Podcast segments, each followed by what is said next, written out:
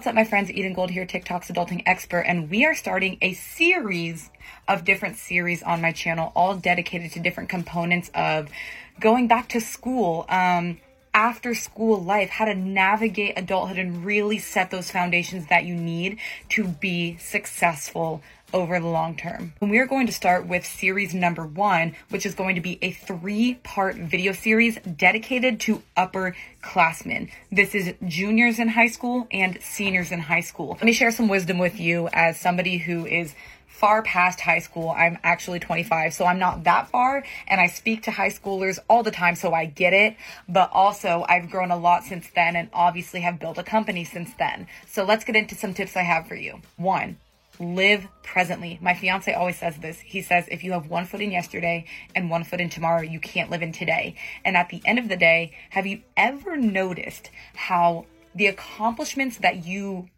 make in your life or achieve in your life, they're never as good as you thought they were going to be. Look, some of them are great, but I even remember when I graduated high school, even though it was an insane, amazing accomplishment, you're kind of like, okay, cool what's next? Now I'm moving on to another chapter. Have you ever felt that way in a different area of your life?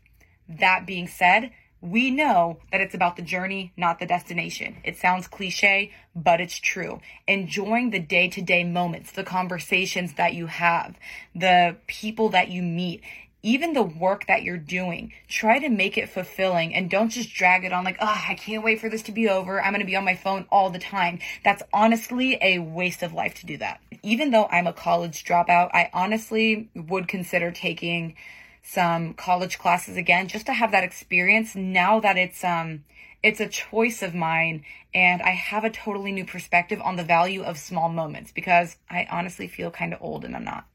Two, it's really time to shift your focus on post high school at the same time. So while you're valuing each individual moment and day, we need to focus on building specific skills that are going to benefit us in our adult life and in college life. What is it for you? What are you lacking? Time management skills, leadership skills, teamwork? What is it that's sort of maybe a weaker suit for you that you know will benefit you in the workforce? If you don't know that for yourself, ask around. You can ask your teachers, you can ask your parents and just say, hey, I'm really looking to build some skills for, you know, when I graduate high school, what is it you think I could improve on the most? That, it's as simple as that. Lastly, you need to start taking care of yourself. I know you're young and nothing bad could ever happen to you and you're so agile and you can do whatever you want. You always like pop back the next day and it's fine. Look, I have a lot of problems now that I didn't have back then. For example, I'm a volleyball player. I've been playing for nine years. I had knee problems when I was in high school, but they just slowly and slowly get worse until they knock you out the older you get, even though I'm only 25,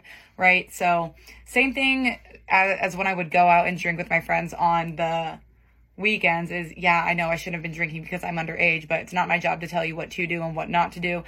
I'm just saying that's what I did. I was somehow still able to bounce back the next day. It it's not benefiting me anymore now in my future. And so if you start taking care of yourself now and developing a plan to take care of your mental health, your physical health and well-being, um, spiritual, emotional health, you'll be far ahead of literally all of your peers if you actually take these steps seriously this year or at least over the course of a month and try to build one of the three habits that I just taught you, one, let me know in the comments which one you're the most interested in. If you want a part two to this video, let me know too and follow me for more. Lastly, the next topic in my next video of this series, we're going to be talking about what should you consider when choosing extracurricular activities for college applications. So follow for more. Short Cast Club